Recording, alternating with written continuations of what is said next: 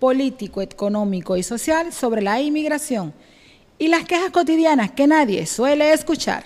En positivo y contrarreloj se convierte en la voz del pueblo. En la producción y, el control técnico, Jack Rojas, nuestro querido amigo. En la edición y montaje, el ingeniero Edinson Contreras. En la dirección y conducción del programa, su servidora, Maikelins Algarín. Este programa, señores, llega a todos ustedes gracias a nuestros amigos patrocinantes. Arepera Cachapera Saldo Ángel, lo mejor en la comida venezolana en las Palmas de Gran Canaria. Autolavado, vapor 360, lo que su coche necesita. Y hoy tenemos como nuevo, bienvenido, harina Budare, de la siembra a la mesa para servir las mejores arepas. Esta noche tenemos a un chico muy joven, de verdad que es divino tenerlo aquí en el programa. Bienvenido Andy Lermin Camejo, quien es licenciado en Educación, mención Desarrollo de Recursos Humanos, egresado de la Universidad Central de Venezuela, posgrado de Diseño de Políticas, Universidad Central de Venezuela, y posgrado en Gobiernos y Políticas Públicas en la Universidad Central de Venezuela. Hoy día es miembro fundador del partido político venezolano Voluntad Popular, activista activo de los derechos humanos, perseguido político por la dictadura de Venezuela, miembro del equipo internacional del partido político Voluntad Popular, coordinador de Voluntad Popular en Las Palmas de Gran Canaria, miembro fundador de la Asociación Solidaridad Venezuela. Todos los venezolanos sabemos y llevamos con orgullo cuando tenemos que decir la Universidad Central de Venezuela. todos sabemos que ha sido el campo de batalla político, el más importante de nuestro país y donde se han formado sus mejores guerreros. en el lenguaje juseísta, en el Ucevista. La, la universidad la conocen como la casa que vence las sombras. Señores, esta noche está con nosotros Andy Lermin. Andy, bienvenidos. Vamos a decirle a nuestros oyentes que vayan formulando sus preguntas. Vamos a recordarle el WhatsApp 628 489391, también por nuestra web, en el chat eh, rumberísima.es. Enseguida volvemos con Andy. Todas las preguntas vamos a aprovechar lo que están aquí con nosotros en positivo y contrarreloj de la mano de Michael Algarín. Aquí los esperamos.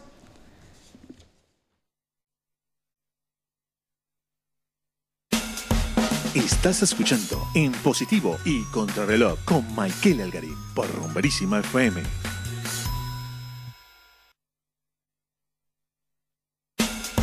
Estás escuchando En Positivo y Contrarreloj con Michael Algarín por Rumberísima FM.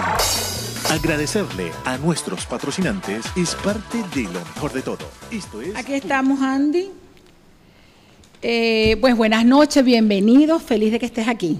Bueno, gracias, gracias. De verdad que es un honor estar acá en, esta prestigiosa emisora, eh, que por supuesto eh, es una ventana abierta para toda la gente todos los inmigrantes, toda esa diáspora que anda por regada por el mundo y que particularmente se encuentra acá en las Palmas de Gran Canaria y, parte de sus fronteras. Y por supuesto agradecido por la invitación de estar en este programa para compartir y para tener eh, pues la interacción necesaria con, toda nuestra gente, Michaeli. Eh, el placer es nuestro y gracias por aceptar la invitación. Pues Andy, vamos a conocer un poquito de ti, aparte de todo ese currículo espectacular que ya te lo acabo de leer. vamos a hablar un poquito, Andy, sobre tu bendita persecución, cómo llegaste a parar aquí. Bueno, mira, este, yo diría que, que la persecución es global para todos los venezolanos que, que alzan la voz en Venezuela. No solamente para Andy Camejo, ni para Leopoldo López, ni para Freddy Guevara eh, muchísimos venezolanos están siendo perseguidos. Hoy en día eh, la persecución no solamente es una persecución física, sino también psicológica. Eh, hoy en día tenemos persecución por hambre. El, venezolano está prácticamente perseguido porque el hambre lo persigue. Entonces, mm, fundamentalmente, mm, el hecho de estar aquí en Las Palmas de Gran Canaria me genera a mí pues una serie de, de, recuerdos que, mira, que para nadie a lo mejor, o para, para las personas es un poco, un tanto difícil a lo mejor contarlo. Eh, no soy nuevo, no soy nuevo en, el arte de la persecución de la dictadura. Yo, pues, casi salí del aeropuerto de Maiquetía. A mí la Guardia Nacional me bajó a, por allá al cuarto a hostigar, a, generar el, bendito, el, bendito esquema psicológico para, tratar de quebrantar pues, tus valores, tu esencia, tus ganas de ser libre. Y bueno, pero de todos modos aquí estoy. Eh, salí en realidad muy complicado de allí, pero pude salir de, Venezuela, desafortunadamente, ¿no? Digo desafortunadamente porque lógicamente uno quisiera mantenerse en su país, lógicamente uno quisiera estar allá de la mano de nuestra gente que, tanto lo necesita y que hoy en día, por supuesto, es víctima cruel de, del hostigamiento miserable, y disculpa que utilice la palabra, de una dictadura. de una, Sí, de una dictadura y de un régimen que lo que ha hecho es hacer sufrir a toda una población. Entonces, claro, eh, yo llego aquí a Las Palmas de Gran Canaria, habían distintas opciones, eh, pero nos decidimos para, para, acá, para Las Palmas de Gran Canaria, porque en algún momento determinado eh, eh, yo pensé y pensamos en familia el hecho de que, de que Latinoamérica era una, una, una zona muy inestable, una región muy inestable y de que fundamentalmente y desafortunadamente el, la izquierda, la izquierda rancia, la izquierda decrépita, la izquierda mala, porque hay que decirlo, eh, sembró sus raíces en parte de Latinoamérica. Yo creo que el, tiempo nos ha dado la razón, porque fíjate tú que hace algunos meses atrás, Bolivia, eh, Perú, eh, Ecuador, Argentina, o sea, estamos Colombia, ¿ok? Comenzaron eh, esta cantidad de, procesos de inestabilización o tratar de, desestabilizar a la zona y eso es lo que, lo que ha logrado esa izquierda. Esto no es algo nuevo, Michael. Esto es algo que se viene sembrando desde hace más de 50 años, desde incluso la Revolución Cubana, pero incluso mucho antes, desde el, desde el gobierno o, digamos la República Socialista Rusa, soviética, perdón. Eh, por supuesto que sembró sus raíces en Cuba, pero que a su vez también eh, el, régimen cubano sembró sus raíces en Latinoamérica. La gente dice, mira, pero es que esto viene desde Hugo Chávez, esto viene desde, antes, de Hugo Chávez. claro que sí. Y quiero recordarles que la historia, o básicamente la inteligencia que hemos utilizado para poder determinar desde qué punto y en qué punto nació este cáncer, porque esto es un cáncer, hay que decirlo claramente. La izquierda la izquierda en este, en este preciso instante se ha convertido en un cáncer. Y si no, pregúntenle, pregúntenle a los regímenes o a los países en donde han caído los regímenes socialistas o comunistas, vamos a llamarlo así. Entonces, claro, estamos hablando de algo histórico que, que para sacarlo de raíz hay que trabajarlo mucho. Y por eso es que estamos trabajándolo no solo aquí en Las Palmas de Gran Canaria, no solo en parte de Europa, sino también en Latinoamérica. Tenemos equipos desplegados por a nivel mundial para tratar de qué, Michael? Para tratar de establecer una metodología práctica y pedagógica para que en las sociedades sepan y entiendan por lo que está pasando en Venezuela y por lo que han pasado muchísimos países que han caído en el comunismo. Yo no he visto algún comunismo que haya sido exitoso. Yo no sé si alguien me, lo refuta, ¿no? Pero eh, desafortunadamente a nosotros nos tocó vivir una experiencia terrible. A ti, a todos los venezolanos que están aquí, a mí, a muchísima gente que está dispersa por todo el planeta y que lamentablemente tuvieron que salir de Venezuela de una manera abrupta para poder resguardar su familia, para poder lograr un equilibrio y una estabilidad para su núcleo familiar. ¿Cómo ves este, aprovechando eso que está hablando del cáncer que nos está persiguiendo, el sistema aquí que se está implementando? ¿Cómo ves la política en España? Que me está rozando con la que yo viví en mi país. Escucho un lenguaje tan parecido, unas actitudes tan llenas de igualdad. Entonces, no entiendo. Yo tengo que ser bien franco en esto, ¿no? Ajá, por favor. Y, yo, hay gente que me dice, mira, tienes que tratar de ser un poquito más cauteloso. diplomático. Eh, más diplomático. y yo puedo entender, yo puedo entenderlo, pero es que ya nada más el, el hecho de yo decirte esto, ya la gente entiende y entenderá que yo no puedo establecer cierta diplomacia con la gente que destruyó a mi país.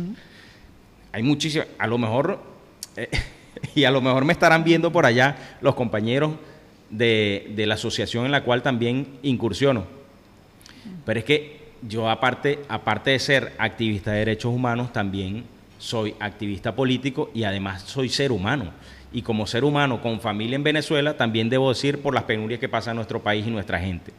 Entonces, mira, eh, la política en España se ha transformado, eh, y tengo que decirlo, en un circo diario.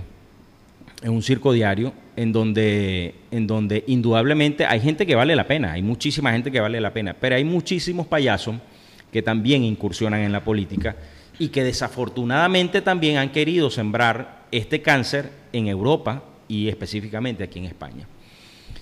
Yo no puedo, yo no puedo tener un ápice de respeto con los ciudadanos o, estos señores que han querido eh, evidentemente destruir o que han logrado destruir a mi país, como es la gente de, Unidas Podemos.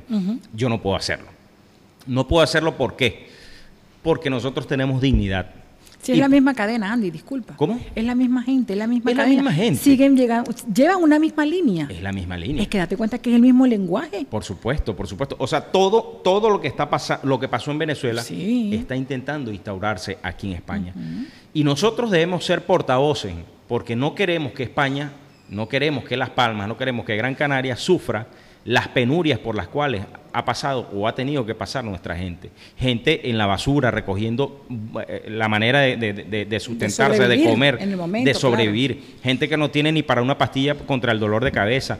Gente que no tiene la posibilidad de tener o, de, de tomarse un vaso de agua eh, mm, este, puro. O sea, eh, estamos hablando de las plantas potabilizadoras acabadas, el sistema petrolero acabado, el sistema eh, de electricidad en Venezuela destruido, completamente, arrasado por el cáncer que llaman el socialismo o el comunismo. Mi país pidiendo petróleo, mi país pidiendo petróleo. Claro, pidiendo petróleo a otros países cuando nosotros tenemos las reservas de petróleo más, grandes del planeta.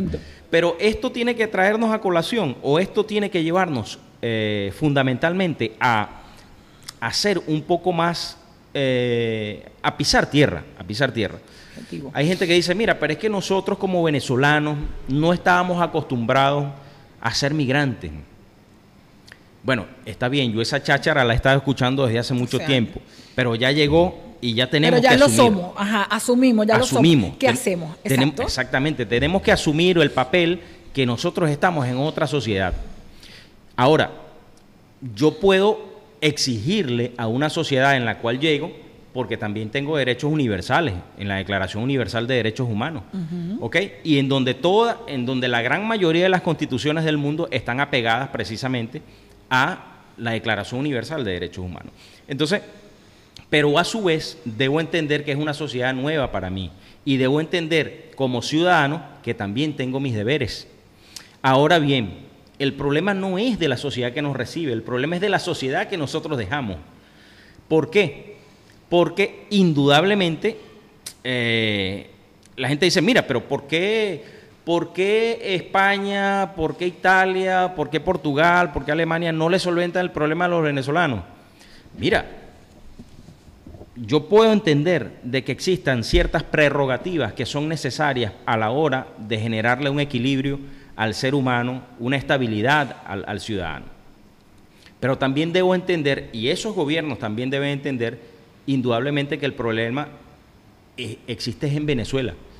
El problema de que nosotros estemos migrando a todos lados es un problema de raíz, de origen, de Venezuela, un problema de Venezuela.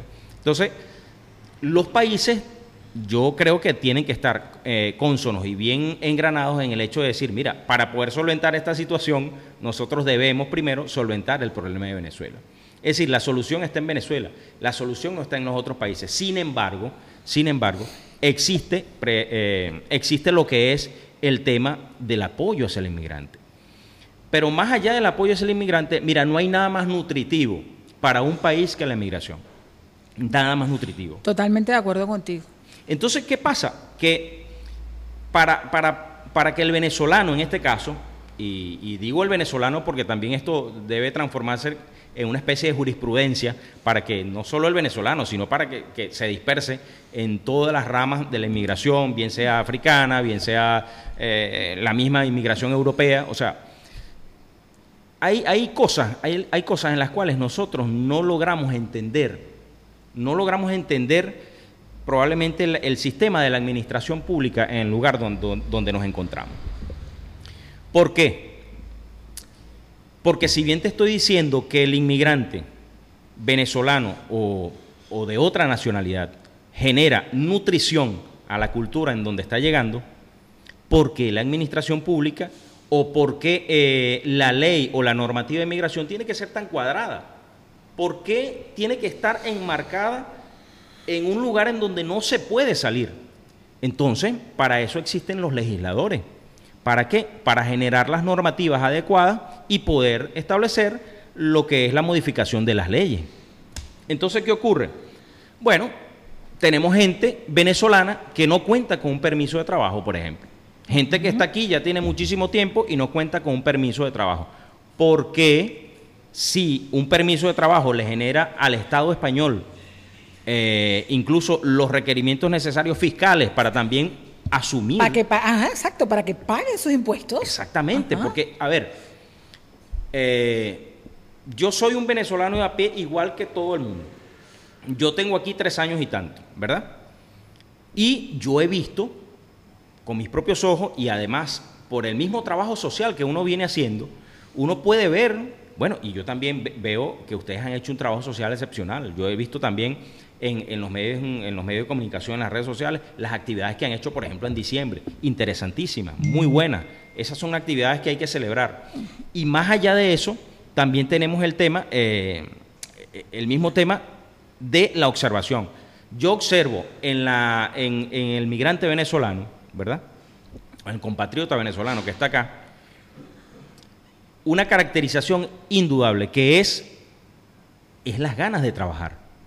O sea, aquí yo no veo, a ver, a lo mejor me equivoco, un caso que otro, pero la gran mayoría de los venezolanos lo que viene aquí es a trabajar. Venimos a sumar, es lo que siempre le he dicho, caballeros, venimos a sumar. Exacto, exacto. Entonces, si tú vienes a sumar, si tú haces todo el procedimiento necesario para poder estar de alguna manera regular en un país, ¿por qué el Estado no te proporciona esas herramientas?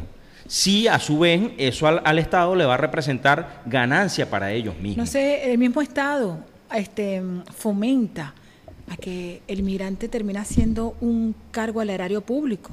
No sé por qué fomentan eso. No lo entiendo. Esa ayuda y ayuda y ayuda, muchachos, pero no es más fácil tú de verdad abrir una ventana, regularizar esos migrantes que realmente necesitan su permiso de trabajo. Exactamente. Y que vayan a la calle a ganarse la vida. Exactamente. Porque, o sea, ¿qué hay, qué hay de fondo de querer tenerlo y venga, y vengan al CEAR, y venga, vayan a Carita, y vengan a... Y tantas instituciones que ellos... Es que hay cosas que no se entienden. Sí, sí, es que... Eh, todo gris. Yo conversaba, Michaelis, el otro día con, con unos funcionarios, y eso hay que entenderlo, fíjense. Eh, en la política, y lo hablamos hace un momento, la política es todo lo que nos rodea. Lo quieran o no, y hay mucha gente que, que, bueno, que vota sapos y culebras por la política, pero es que la política es la acera por donde usted camina, la política es el rayado por el cual cruza, la política es el semáforo que está allí, la política es la vivienda donde usted está viviendo, la política es la playa para donde va. Todo está rodeado de política. Todo es medio de comunicación, todo claro, es Claro, entonces, eh, si la política es algo que nos rodea, ¿por qué no mejorarla? ¿Por qué usted no es partícipe de mejorar? Porque nada hacemos con criticar la política, nada hacemos con criticar la política, los políticos. Alguien contestaba el otro día y me decía, el político es el que hace la política. Yo le, eh, mm, o no, mejor dicho, eh, él me contestaba, eh, lo bueno de todo, lo bueno, lo bueno es la, de la política, no, perdón, disculpa, tranquila, y, tranquila. y arreglo mis ideas, espérate. La pregunta fue bien clara, entonces él contestó la política es buena, lo malo de la política es el político, decía yo, decía esta persona. Y yo le decía, la medicina es buena, lo malo de la medicina es el médico. O sea, explícame eso. Entonces, no, tenemos una percepción errada de la política. la política como, como esencia, la política como disciplina es algo maravilloso, es bonito. Es humano. Es humano. es que la política yo la relaciono en lo personal al servicio. Al servicio, es una vocación de querer ayudar, es algo que te nace. La política viene del corazón. Así lo ve Michael en Algarín. Nada mejor que tu respuesta. Nada mejor que tu respuesta.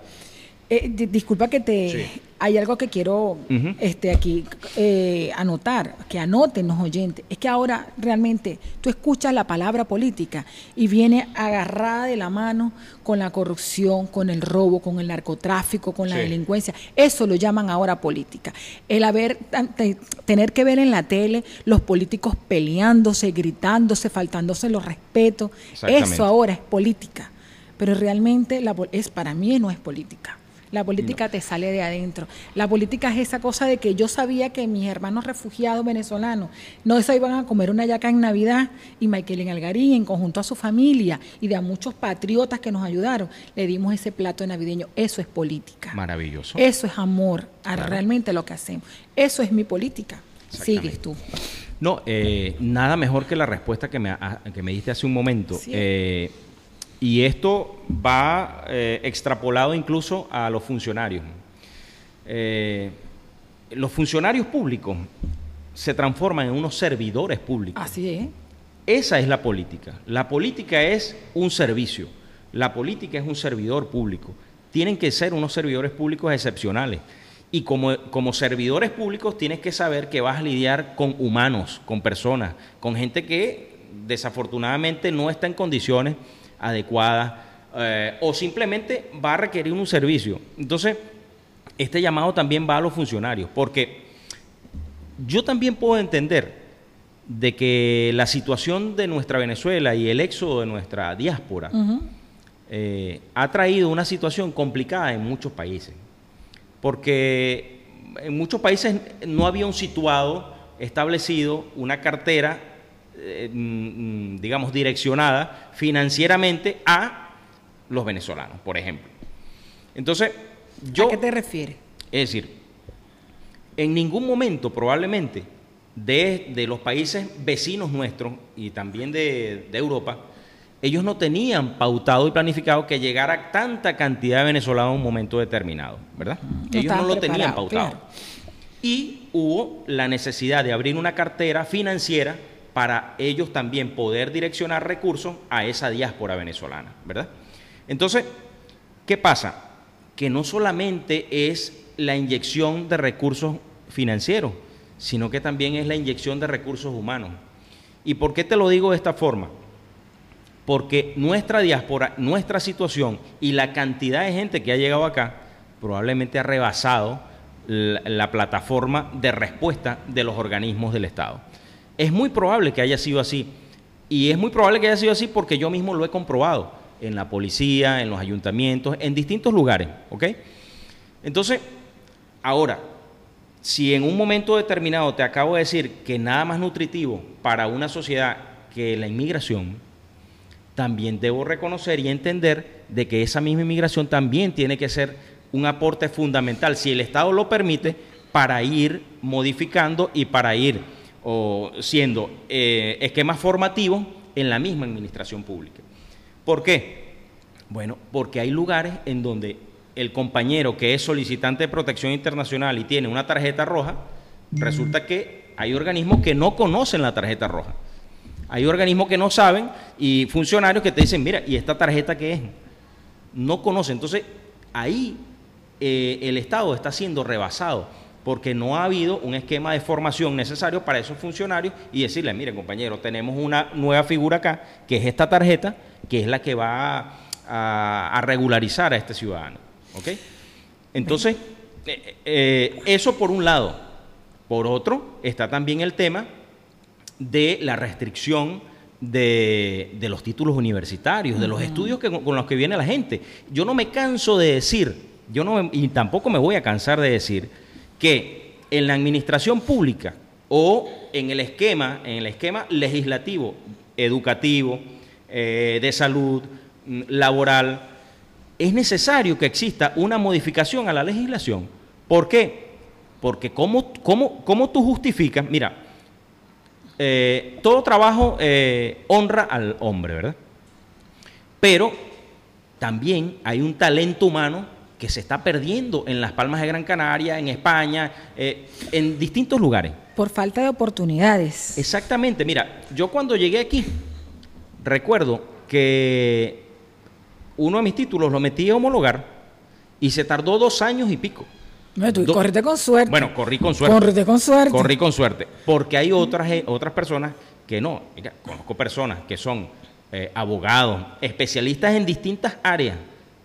Mira, no puede porque desafortunadamente la legislación determina que los abogados no pueden a partir del 2013, ¿verdad? O, en mi caso, por ejemplo, yo homologué, ah, pero no puedes ejercer en España. Entonces, caramba, es complicado. Hay ingenieros, hay doctores, hay administradores, Mano hay de obra. muchísima gente. En los refugios, gente calificada. Claro. Calificadas, tú no te imaginas títulos universitarios. Perdiéndose una mano de obra calificada que se está perdiendo en España por falta de oportunidades, porque el gobierno le es más rentable tenerlos pagándoles un refugio, pagándoles 96 euros en, sus en seres personales, de, ofreciéndoles villas y castillas. No entendemos por qué eso sucede, pero eso sucede. Sí. Andy, ¿qué política podemos implementar? ¿Cómo podemos hacer? ¿Qué debemos, bajo tu experiencia, ¿no? Miembro fundador de un, poli- de un partido político que en mi país hizo historia, ha hecho historia. ¿Qué podemos hacer en Las Palmas para hacernos escuchar? ¿Cómo ayudamos al pueblo migrante? ¿Qué debemos hacer? Mira, yo creo que en primer lugar eh, lo necesario es articular un esfuerzo eh, unificado, unificado, y saber cuáles son los objetivos eh, a corto, mediano y largo plazo que debemos establecer, no solo con los organismos o las organizaciones no gubernamentales, sino directamente con l- la clase política que está eh, en este momento gobernando acá. Eso en primer lugar. Pero más allá de la clase política, nosotros debemos ser, más que un problema, una solución. Y yo sé que hay muchísima gente preparada que también tiene las soluciones. Entonces, ¿por qué? Porque nosotros debemos eh, eh, articular un esfuerzo de planificación para no solo seguir los canales regulares, sino también ser agentes mm, promotores de respuestas en los organismos del Estado. ¿A qué me refiero con esto? Hay organismos que en este preciso instante, con todo respeto lo digo, no tienen ni la más remota idea de, de los procedimientos que se pueden realizar Estoy y muy cuáles son las alternativas. Muy bien, eso, eso vamos a hablar en la, segundo, en la segunda parte del segmento, Muy después bien. que regresemos de una publicidad. Agradecerle a nuestros patrocinantes es parte de lo mejor de todo. Esto es publicidad. Amigos, cuando son las 20 horas en Canarias, una hora más en Madrid, 3 de la tarde en Caracas, Venezuela, es momento de hablarles de un lugar mágico, un lugar lleno de nostalgia por lo nuestro. Es el momento de la arepera cachapera Salto Ángel, porque definitivamente, si de comida 100% venezolana se trata. Salto Ángel es el lugar. Un lugar que huele a Venezuela, un lugar que sabe a Venezuela. Sus cachapas tienes que probarlas y ahora sus nuevas arepas, tamaño familiar. Dios mío, son del más allá. ¿Has probado la chicha? La parrilla mar y tierra, la parrilla mixta, la chicha criolla, el papelón con limón. No, no, no, no. Indiscutiblemente, la arepera Salto Ángel lo máximo. Ubícalos en la calle Néstor de la Torre, número 48, o llámalos al 828-044-790. Y sus comidas para llevarlas puedes pedir en Uber Eats, Justy, Globo. Lo mejor, Arepera Salto Ángel en Las Palmas de Gran Canaria. Estás escuchando En Positivo y Contrarreloj con Michael Algarín por Rumberísima FM.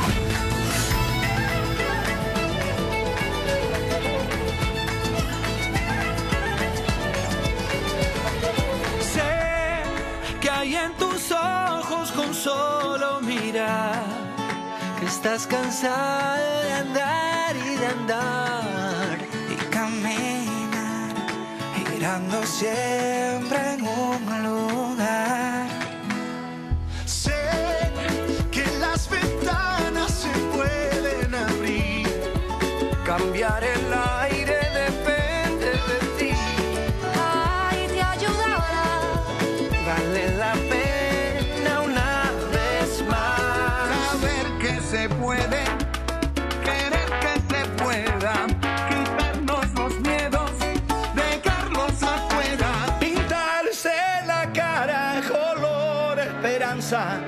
cantar.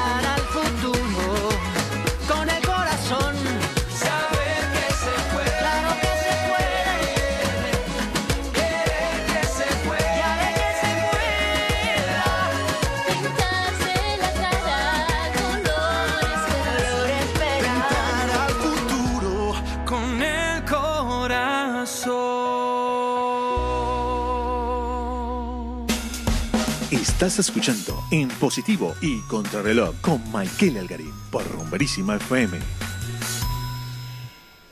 En positivo y contrarreloj vuelve de la mano de Michael en Algarín. Aquí tenemos oh, de nuevo a Andy. Andy, en el segundo, en el segmento anterior, estábamos conversando sobre qué pudiésemos hacer, de qué manera nos podemos sumar. Entonces, mira, basado en los años que tienes aquí viviendo en este país y basado en tu posgrado que te anuncié en diseños de política, ¿has pensado qué podemos hacer para mejorar el sistema económico, social del sector migratorio? Un boceto político, Mira, un bo- ¿qué hacemos? Todo nace, todo nace desde una palabra, una sola palabra. Compromiso. No, regularización. Ok. en primer lugar. Hay que regularizar a, todo, eh, a todos los compañeros, a todos los compatriotas, a los hermanos venezolanos. Pero vamos a hacer una connotación, porque es que regularizar también a todo, eso como que eh, se, el- el- se siente un compromiso muy grande, pero es que, es que a lo mejor no todos tienen las condiciones, a lo mejor es que si hay un grupo determinado que ya tiene sus condiciones dadas No, y no, no. siguen bajo una, una burocracia Claro. administrativa totalmente tonta, ¿no? Claro, claro. eh, eh, cabe acotar. eso, Claro, o sea, definitivamente. a- o sea, porque se cua- van a asustar el gobierno, cua- va a decir, no, "Esta cuando hablamos loca". de regularizar, lógicamente es necesario eh, Cumplir con la normativa del cierta- país, Exactamente. porque nosotros queremos exactamente. cumplir las Y bien cosas. bueno que lo digas, porque, No, no, es que, no, porque claro. nosotros estamos en un país, o sea, a lo mejor no de invitados, pero sí estamos tratando de formar parte de una sociedad en la cual también nos exige parte de responsabilidad. Y nosotros tenemos que cumplir toda su normativa. Por supuesto, porque por nosotros supuesto. somos los que estamos llegando. Nosotros Exactamente. estamos hablando, Andy, para que quede claro, es de que hay cierta administra en la manera, en la parte administrativa, hay una burocracia donde debemos intentar llegar, es que ellos entiendan que hay un error, o no vamos a llamarle error para que no se ofenda, sino que existe la migración y los venezolanos, igual que los colombianos, igual que hay, que hay muchos, muchos países, Claro. que debe existir un cambio. Sí, sí, por porque ellos no estaban preparados para todo esto que les cayó. pero que no, no es, que no lo vean para mal, que nos sumen para bien. Pero es que es eso, e- es, es- es ver esto como una oportunidad. Una oportunidad Una para oportunidad de trabajo, de crecimiento, de desarrollo, de formación. Oye, nada mejor para, para, bueno, para cualquier persona que aprender algo nuevo. O sea, y, y esta es una oportunidad muy propicia para que no solo la administración pública, sino también la, la clase política, bien sea de oposición, bien sea de gobierno, aprendan de una situación en la cual nosotros hemos tenido que también aprender. O sea, Entonces, ¿cuál fue la palabra que me dijiste? regularización. Regularización del... Yo creo que del- hay que regularizar al- al- al- a la persona que está llegando eh, y que probablemente viene con mucha disposición a eso y disposición a trabajar, disposición a ser productivo en una sociedad que lo exige, ¿verdad? Entonces, claro, eh, el detalle de la regularización tiene distintas aristas. Por ejemplo, eh, y te voy a dar este ejemplo claro, y me disculpas si te doy un ejemplo personal. No, no te preocupes, adelante. Eh, yo tengo una niña de, de- de cuatro meses, cuatro meses y tanto. Eh, yo, con- yo cuento con un, con un contrato de trabajo, tengo mi NIE eh, por razones humanitarias, ¿verdad? Antes solicitante de protección internacional, ¿verdad? Pero a estas alturas no se ha podido inscribir a la bebé en mi seguridad social porque el sistema es absolutamente cuadrado, Cuadrado, sí. y no existe la disposición, probablemente no la disposición humana, sino la disposición legislativa para poderla hacer. Entonces, a mí lo que me sorprende es que dónde está el derecho superior del niño aquí en este, en este aspecto. Entonces, eso por un lado. Y por otro, oye, si eso a su vez le genera a esta menor de que no pueda tener tampoco un pediatra asignado, imagínate la eh, violación flagrante a los de derechos, los derechos, del niño. sí, horrible. Entonces, ese- esos pequeños detalles es un sistema que está obsoleto es un en el sistema tema. cerrado, es un sistema cerrado, cuadrado, que hay que modificarlo porque la, la realidad lo exige así. Entonces, eh, fíjate, también hay un caso de una niña en Tenerife, por ejemplo, Danielita, lógicamente digo el nombre y no el apellido, eh, que ella eh, nació con una discapacidad y gracias a Dios el gobierno canario, ¿verdad? Eh, se le pudieron colocar los implantes, pero solamente hasta allí. Entonces resulta que ah, hay funcionarios que dicen, mira, no le podemos dar el certificado de discapacidad. Y por supuesto le truncan cualquier eh, elemento de, mm, ¿cómo te digo? son- de derechos. ajá, claro que- que, que también son derechos, que te iba a decir. Claro, que también son derechos. Y entonces, y, pero a su vez, el padre no tiene un permiso laboral después de haber tenido ya cierto tiempo acá. Entonces son cosas Que- que, que- que son detalles. que hacen ruido. Claro, y que tú vas sumándolos uno a uno y a su vez, y entonces eh, llega un momento en que se transforma en un cúmulo de situaciones que pudiste, pudiste haberlo solventado con, con distintas normativas, con regularizaciones, con modificaciones, con reglamentos que están obsoletos y que hay que modificarlos. Sí, eso serían respuestas especiales en situaciones Claro. especiales. Pero, pero a su vez, a su vez nosotros también debemos ser abiertos a hacer lo que te dije hace un momento, no el problema, sino la respuesta o la solución a los problemas. Entonces, sí, yo puedo entender que hay que cumplir una serie de prerrogativas sociales, pero la política está para eso, la política está para... A ver, el ciudadano no se tiene que adaptar a la política. La política se tiene que adaptar al ciudadano y ser un ente y un patrón fundamental de servicio al ciudadano.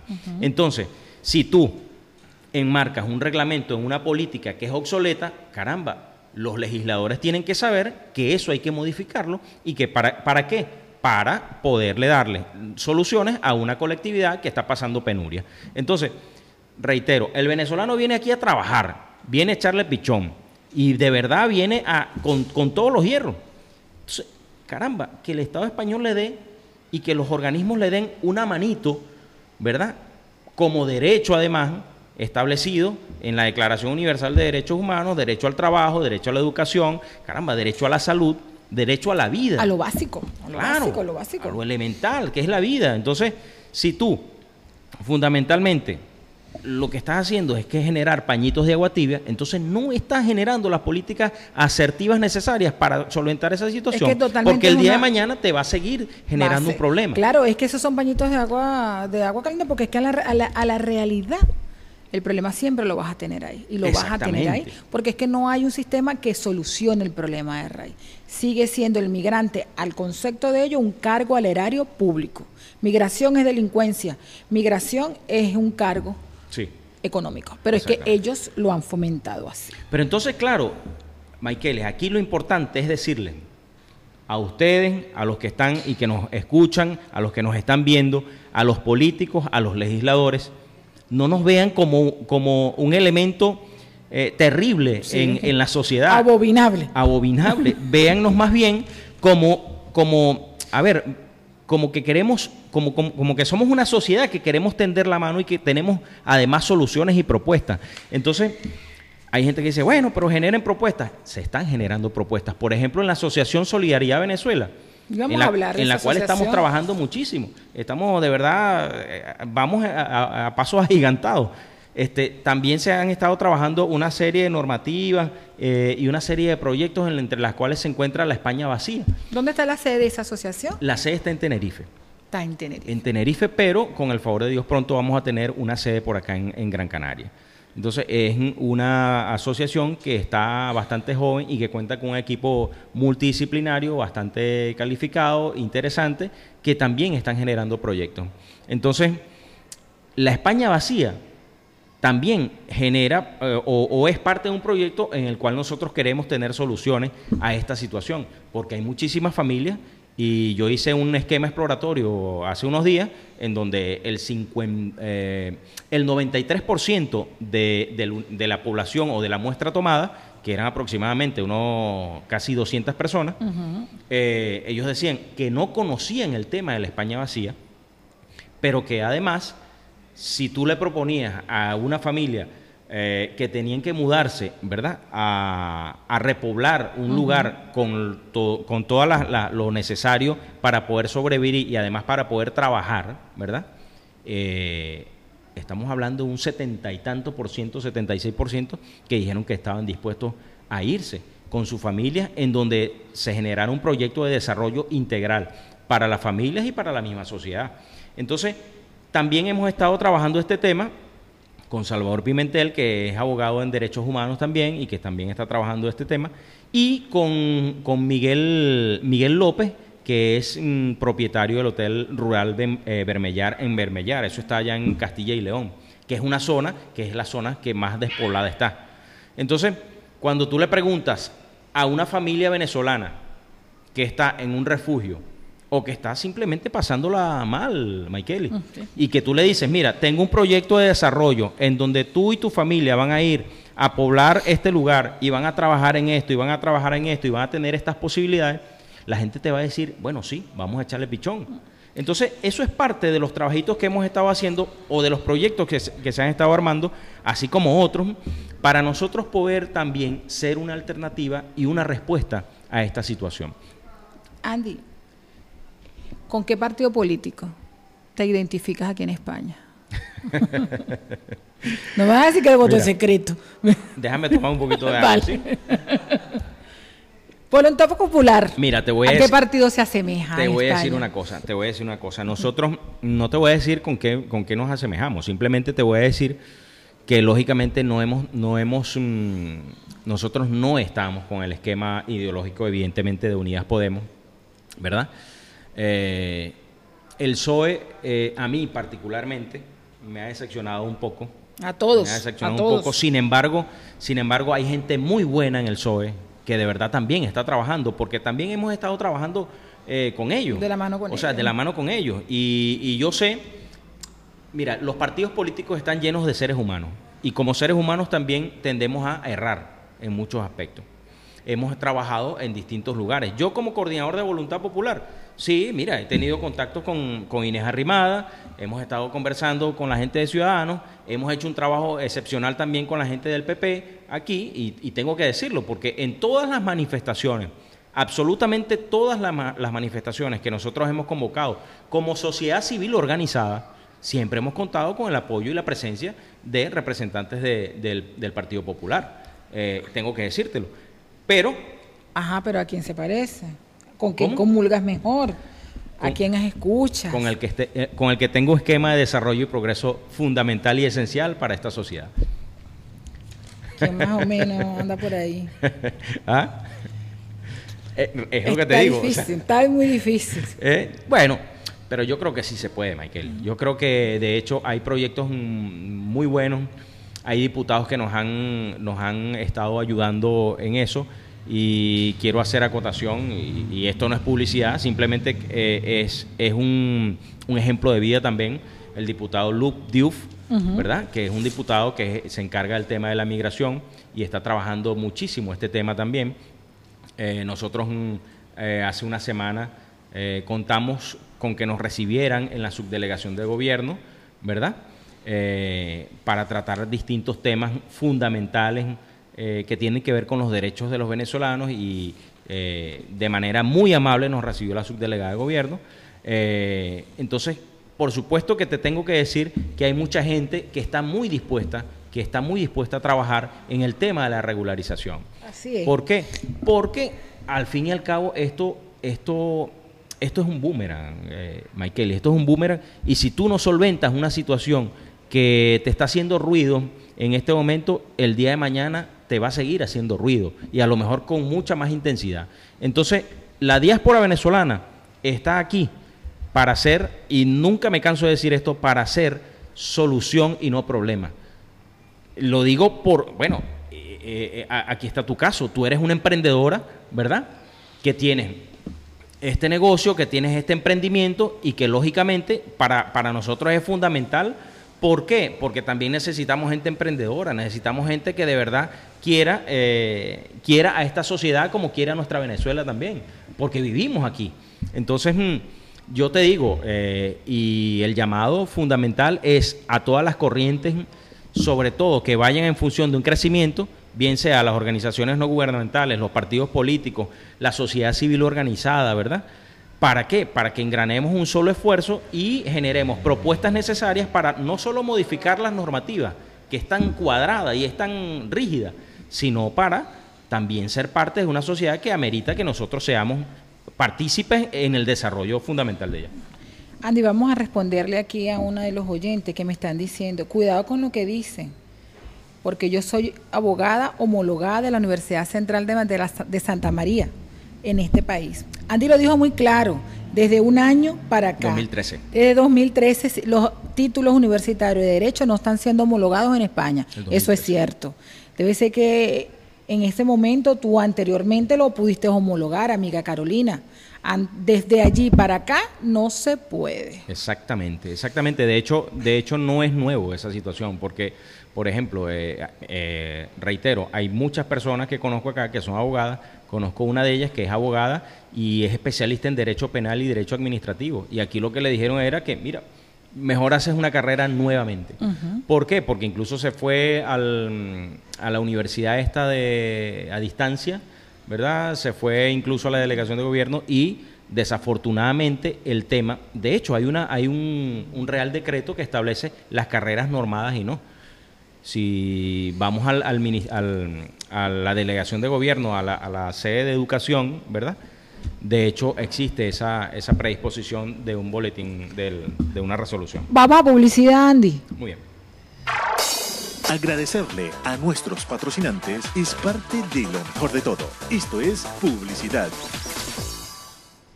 Amigo, si necesitas eliminar malos olores, bacterias y ácaros de tu coche, te tengo la solución. Autolavado Vapor 360. Ellos ofrecen servicio de limpieza y desinfección con vapor y ozono. Una limpieza profunda y esterilizada para, tu, para la tapicería de tu coche y para el lavado de tu chapa. Hasta te restauran las ópticas y por si fuera poco, esa limpieza esterilizada también la llevan a tu casa, a tu hogar, a tu oficina, a tu local comercial, a tu restaurante. Llámalos al 688-425629 o al 645-340-683. Ubícalos en el parking de la puntilla. Vapor 360, cuida tu coche Cuida tu salud. Estás escuchando En Positivo y Contrarreloj con Michael Algarín por Rumberísima FM.